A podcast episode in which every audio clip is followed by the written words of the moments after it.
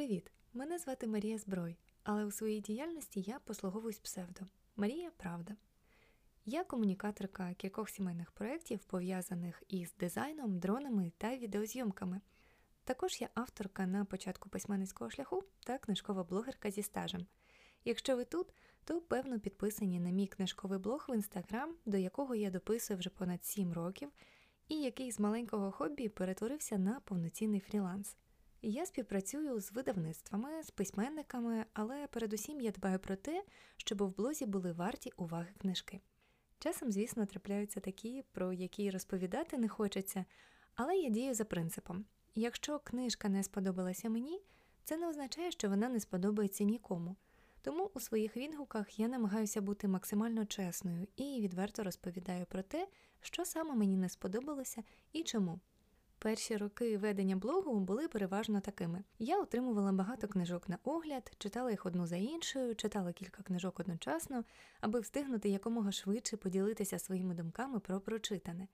Це дозволяло мені ледь не щодня публікувати щось у блозі, але з часом я зрозуміла, що вартісні книжки трапляються в кращому випадку через одну. Тому зараз я працюю над блогом у комфортному темпі, а якість прочитаного зросла в рази.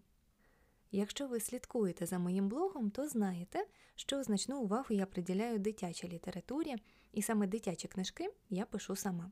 Пам'ятаю, коли я розповідала рідним про свій найперший рукопис, то від кількох людей почула. Чому дитяча література? Напиши щось для дорослих. І доволі довго це питання зауваження створювало для мене дискомфорт, аж поки я не зрозуміла, що дитяча література це не щось неповноцінне, а дитячі письменники вони такі ж справжні, як і ті, що пишуть для дорослих. Насправді, зараз мені здається, що бути дитячим письменником це ніби працювати в умовах посиленої відповідальності за свої слова, адже їх мають почути ті читачі, які починають формувати свій світогляд. Якщо ти дитячий письменник, то мусиш добирати таких слів, щоб вони були зрозумілими дитині та влучними для її батьків. Щойно я стала мамою, моя любов до дитячої літератури і повага до її авторів зросли. Зараз моїй доньці три, книжки на її поличках стають чимраз серйознішими, а я стала детально їх аналізувати. Саме тому перший сезон свого подкасту Правдиві читання я вирішила присвятити дитячій та підлітковій літературі, яка акцентує увагу на важливих темах. Я розгляну історії про боротьбу зі страхами та упередженнями, книжки про героїв, які вчаться сприймати себе та людей навколо. Бо хочу показати, що дитяча література може бути не лише розвагою, але й способом пізнати світ. Перший випуск про інакшість. Одразу скажу, що саме я розумію як інакшість. Я визначаю її як набір ознак, які сигналізують нам, що людина, з якою ми спілкуємося, відрізняється від нас. Колір шкіри, гендер, релігія, національність, рівень достатку усе це ознаки інакшості. Звісно, хотілося б жити у світі, в якому усі люди рівні, але ймовірність того, що наш світ таким стане, нульова. Проте це геть не означає, що потрібно сприймати інакшість як щось погане чи незворотнє, або таке, про що не варто навіть починати розмову із дітьми. Мовляв, все одно всі люди різні, то про що тут говорити? Насправді, навпаки, що раніше ми пояснюємо дітям, що інші діти можуть бути не схожими на них, то краще. Мені було десь років два з половиною, коли трапилася одна незручна ситуація, про яку часом згадують на сімейних здибанках. І пишатися тут нема чим, тому не хочеться розповідати детально. Скажу так: коли переді мною виникла людина з іншим кольором шкіри, я вдалася до некоректного і ох, якого расистського запитання. Звісно, у два з половиною роки неможливо бути неполіткоректним чи нетактовним, бо ти ж просто собі дитина, яка говорить усе, що думає. Тому я втішаю себе тим, що я тоді повелася так геть ненавмисно, і до сьогодні я ніколи не дозволила собі нічого подібного. Проте, можливо, якби мої батьки мали нагоду пояснити мені щось простеньке про раси, цього б не сталося. Але у 90-ті взагалі не було практики відвертого спілкування з дітьми, тому ми росли і вчилися сприймати інакшість кожен у свій спосіб. На щастя, зараз батьки дедалі більше приділяють увагу серйозним темам, і книги це чудовий помічник у цій справі. Якщо ми вже заговорили про расову національну інакшість, то варто сказати, що художніх книжок на цю тему для дітей в Україні я не знайшла. Маю на увазі таких, які б містили у своїй назві чи у змісті тему кольору шкіри, пояснення тих чи інших національних ознак. З одного боку, це тішить. Це означає, що дитячих конфліктів на расовому підґрунті вкрай мало, якщо порівнювати Україну з такими мультикультурними державами, як США, Великобританія чи Франція. Тому навряд чи у нас з'явиться книжка на зразок The Proudest Blue – A Story of Hijab and Family Гордий блакитний історія про хіджаб та сім'ю, авторки Іптіхач Мухаммад. Це оповідь від імені дівчинки, яка пишається тим, що старша сестра вперше йде до школи у блакитному хіджабі. Якщо ви гуляли влітку цього року Києвом, то могли помітити, як зросла кількість туристів із Саудівської Аравії, чиї жінки вдягнуті в традиційний одяг. Якщо враховувати, що до решти країн Європи жителям Саудівської Аравії в'їзд заборонено через пандемію, то дитяча книжка про традиційне вбрання різних народів була б корисною для маленьких українських читачів і для батьків, до речі, теж. Тим паче, що українці мають змогу подорожувати світом, і діти вони найбільше звертають увагу на тих людей, які відрізняються від них. Гадаю, що подібна книжка про традиційне вбрання різних народів цілком могла б вийти, наприклад, у видавництві книголав, а конкретно про східні народи у першому сходознавчому видавництві України Сафран. Одну книжку українською про мультикультурність нашого світу мені все ж вдалося знайти у видавництва ранок. Це запрошуємо до нашого світу, як живуть діти в різних краях Мойри Баттерфілд. Ця книга невеличка за об'ємом енциклопедія про те, як живуть діти у різних частинах світу, які традиції вони мають, як вітаються чи що їдять на сніданок. На цьому моменті мій внутрішній скептик та drama queen трохи розгулялися, бо ця книжка розрахована на дітей 3-6 років, і для такого віку її цілком достатньо. Але що читати старшим дітям, які саме йдуть до школи і роблять крок назустріч дорослому життю, оце питання. Бо розповідати трирічці, що їдять на сніданок діти в Японії або Іспанії, це одне. А от показувати першокласнику, що у світі є діти, які не доїдають, та як їм можна допомогти, це геть інше. Звісно, чимало батьків просто вдаються до сумнозвісного, а діти в Африці голодують, коли дитина відвертається від чергової тарілки каші, але погодьтеся, від цих слів треба відмовитись. Якщо матимете змогу, почитайте з дитиною книжку Maddi's Fridge Холодильник Меді авторки Лойс Брент. Це ілюстрована історія про двох подружок Софію та Меді, які люблять гратися разом і дуже дбають про свою дружбу. Одного разу Софія приходить до Меді у гості та бачить, що в її холодильнику є лише один пакет молока, і той Меді повинна лишити для свого молодшого брата. Софія обіцяє подружці, що нікому не розповість про її пустий холодильник, а сама вирішує, що було б добре допомогти Меді та її братику. Вона щоранку приносить подрузі залишки своєї вечері, але за ніч вони встигають зіпсуватися у наплічнику. Ну, звісно, оскільки вона приносить то рибу, то яйця. Тому Софія все ж розповідає мамі про проблему подружки, і вони разом збирають для її сім'ї великий продуктовий набір. Ця книжка класна не лише тим, що вчить емпатії та розповідає про соціальну нерівність. У ній містяться поради, що дитина може зробити, якщо помічає, що її друзі не доїдають. Одна з класних ідей, на жаль, не популярних у нашій країні, це допомогти продовольчому банку і поширити інформацію про нього серед однолітків. Продовольчий банк це благодійна організація, яка збирає та розподіляє їжу для нужденних. Волонтери таких банків збирають їжу на межі терміну придатності або просто нетоварного вигляду у ресторанах чи супермаркетах і передають напряму нужденним або організаціям. Зараз, наприклад, в Україні є кілька таких продовольчих банків, і лише один із них волонтерський. Якщо ви все ж думаєте, що голод це проблема далеких Ефіопії чи Ємена, то ось суха статистика. Згідно даних ООН, на 2018 рік понад мільйон людей в Україні відчувають гостру нестачу продовольства. Це 26% усього населення України. А причина цього війна на сході України. Тому я вважаю, що було б добре або адаптувати таку історію, як Медіс Фріч для українських читачів, наприклад, зробити примітки наприкінці книжки дотичними до України, або видати оригінальні твори на цю тему. Такі проблеми із недоїданням дітьми насправді ближчі, ніж може здаватися. Я пам'ятаю, що в моїй школі у молодших класах траплялися випадки, коли у дітей зникали бутерброди, а іноді зникала сама ковбаса з них. І тут історія, звісно, ще глибша, і вона веде до різних проявів фінансової нерівності, з якими стикаються школярі, але сам факт того, що хтось мусить красти їжу, щоб не голодати, це розбиває мені серце до сьогодні. І якщо вже про розбите серце, то згадаю одну з найулюбленіших підліткових книжок, яку я рекомендую прочитати і кожному дорослому.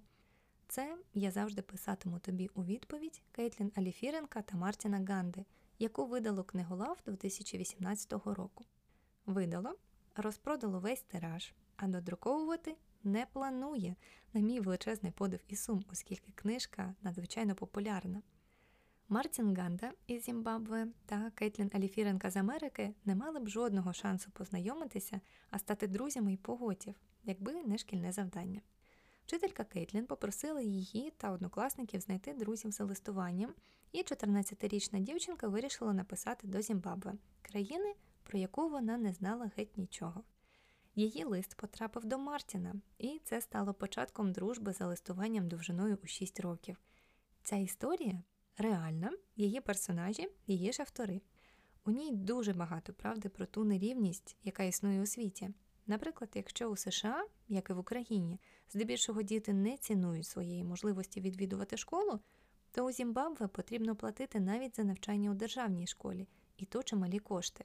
Тому, якщо у родині є кілька дітей, то до школи має змогу піти хтось один, якщо взагалі має змогу. Або така правда. Як і більшість дівчат-підлітків, Кейтлін переймається через свій день народження, через купівлю нового одягу, сумки або машини. А Мартін він радіє, що може розділити зі своєю родиною одну пляшку фанти, коли йому виповнюється 10. Я люблю прості і зрозумілі історії, де персонажі не картонні, не витискають із тебе сльозу надуманими проблемами, а викликають щире захоплення і співчуття просто тим, що показують реальне життя. Тому я завжди писатиму тобі у відповідь однозначно обов'язково до читання підлітками, особливо тими, які забувають про вдячність та сприймають усі блага як належне. Тож, якщо ви знаєте, де придбати цю книгу з рук або знайдете її у місцевій бібліотеці, моя вам щира рекомендація. Також нещодавно видавництво книголав відкрило продаж невеликої кількості примірників цієї книжки з дефектами на обкладинках. Це так звані вітринні зразки, які встигли помандрувати країною побували в руках відвідувачів книгарень, але так і не отримали своїх домівок. Хай там як, а я ще раз скажу, що було б чудово перевидати цю історію. Книголаве, якщо ви мене чуєте, знайте, що ця книжка вартує ваших зусиль. Я вже навела приклади соціальної та національно-етнічної інакшості, згадала кілька книжок на ці теми, а зараз я хочу перейти до питання інклюзії в літературі. Взагалі мені дуже хочеться цій темі присвятити окремий випуск, і я обов'язково це зроблю. А поки розкажу про одну з добрих підліткових книжок, в центрі якої персонаж із синдромом Дауна. Синдром Дауна це, як на мене, найяскравіший приклад інакшості, спричиненої генетично. Якщо здорова людина має 46 хромосом, то людина з аномалією, як кажуть, 47, і це впливає на її розвиток, соціальну адаптацію і навіть на зовнішність. Усі ми знаємо, як виглядають діти із синдромом Дауна. За статистикою Всесвітньої організації охорони здоров'я щороку у світі народжується від 3 до 5 тисяч дітей із синдромом Дауна, в Україні ж близько 400 немовлят. Виховання та адаптація сонячних дітей це надзвичайно болюча тема, і я не раз читала інтерв'ю українських батьків, яким лікарі або радили відмовитися від дитини, або втішали ну нічого, буде вам мити посуд та замітати в хаті. Насправді ж часто йдеться про те, аби просто дати таким дітям змогу бути в соціумі, спілкуватися з однолітками і навчатися разом із ними.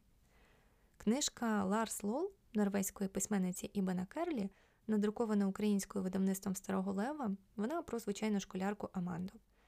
Перехідний вік, перша закоханість, напружені стосунки з крутими дівчатами, а тут ще її класу потрібно опікуватися першачками. Але стається так, що решта однокласників отримують першачків за підопічних, так і мало бути. Аманді ж дістається однокласник Ларс, хлопчик із синдромом Дауна. Аманді доведеться навчитись миритися з його екстравагантними вчинками і не просто миритись, а розуміти їх причину і захищати Ларса від однолітків. Ларс LOL класна тим, що, як і в більшості книжок скандинавів, тут немає моралізаторства. Тут живі персонажі, зрозуміла історія та серйозна тема в центрі. Тут Ларс, який обожнює Гаррі Поттера і чеклує на кожному кроці. Тут Аманда, яка припускається помилок, яких припустилася б кожна дівчинка її віку, але вони знаходять спосіб зрозуміти один одного і стати добрими друзями. І хоча ця книжка промовляє на тему інклюзії, вона точно сподобається тим підліткам, які зазнають цькувань у школі з різних причин. Гадаю, що вона стане їм маленькою, але підтримкою, розрадою у складній миті, коли здається, що весь світ проти тебе. Якщо ви такий підліток, то я подумки обіймаю вас та бажаю знайти сили, аби не миритися з цькуванням за свою інакшість. Впевнена, що у вашій школі обов'язково знайдеться хоча б один дорослий або дитина, які зможуть підтримати вас. Якщо ж ні, поговоріть зі своїми батьками. А якщо ви батьки такої дитини і підозрюєте, що через її інакшість їй важко ведеться у школі, не мовчіть та не ігноруйте, будьте другом своїй дитині. Бо школа це часто не про нові знання з математики, це про уроки життя і часом дуже болючі. Про такі болючі уроки у прямому та переносному значенні любив писати наступний автор, якого я хочу згадати. Його дитячі книжки часто називають геть не дитячими, у них надто багато чорного гумору відвертого насильства, а сентиментальності чи моралізаторства не знайдеш взагалі. Історії, описані ним, звісно, вигадані, але в них дуже багато правди про британське шкільне життя 20-х років минулого століття. Можливо, ви здогадалися, про кого я? Звісно, це Роль Дал, автор, який познайомив нас із фантастичним містером Лисом, показав магічний світ всередині персика, нагодував шоколадом Вілі Вонки та описав маленьку книголюбку Матильду. Саме вона найкраще пасує до нашої розмови про інакшість. Українською Матильда заговорила завдяки Віктору Морозову та видавництву Абаба Галамага. Як і в кожній книжці Дала, і сюжет, і персонажі Матильди гіперболізовані. П'ятирічна дівчинка з надзвичайним розумом опинилася буквально не в тому місці та не в той час. Якщо сама вона в півтора роки заговорила як доросла, в три навчилася читати, а до п'яти прочитала Дікенса, Фолкнера, Гемінгвея та Орвела, то її батьки були не те, що посередніми. Автор прямо називає їх дурними. В школі Матильді теж не щастить із оточенням, особливо через директрису. Міс Тренчбул не краща за батьків дівчинки, а на додачу вона ще й жорстока. Вона замикає дітей у шафі з битим склом, жбурляє дівчат, розкручуючи їх, наче молот за коси, а ще змушує ласих до солодкого дітей їсти цілий торт за раз. Єдина розрада для Матильди і світла людина в книжці це вчителька міс Ганні. Вона розуміє інакшість Матильди, вона сприймає її, а також намагається усіма силами допомогти дівчинці. Якщо ви читали книжку чи дивилися фільм, то знаєте, чим усе закінчилося. А якщо ні, здогадатися неважко. Аналізувати твори Дала це задача нелегка, адже, попри усе хороше, що є в його книжках, у них насамперед багато чорноти, про яку я вже згадувала. Діти часто не схожі на дітей, дорослі живуть у геть окремому світі, а підтекстів стільки, що десь недалеко й брати Грім зі своїми казками, яких я дуже не люблю, до речі. Матильда це хороша історія про інакшість. Якщо сприймати усі вчинки дорослих просто як смішинку чи дурничку, ну, наприклад, у цей момент з розкручуванням дівчат і збитим склом у шафі. Бо дівчинка, яка так сильно любить книжки, це ж бестселер для читачів книголюбів. Але щойно ти стаєш дорослим і шар за шаром розбираєш усе, що написав Дал, то стає сумно.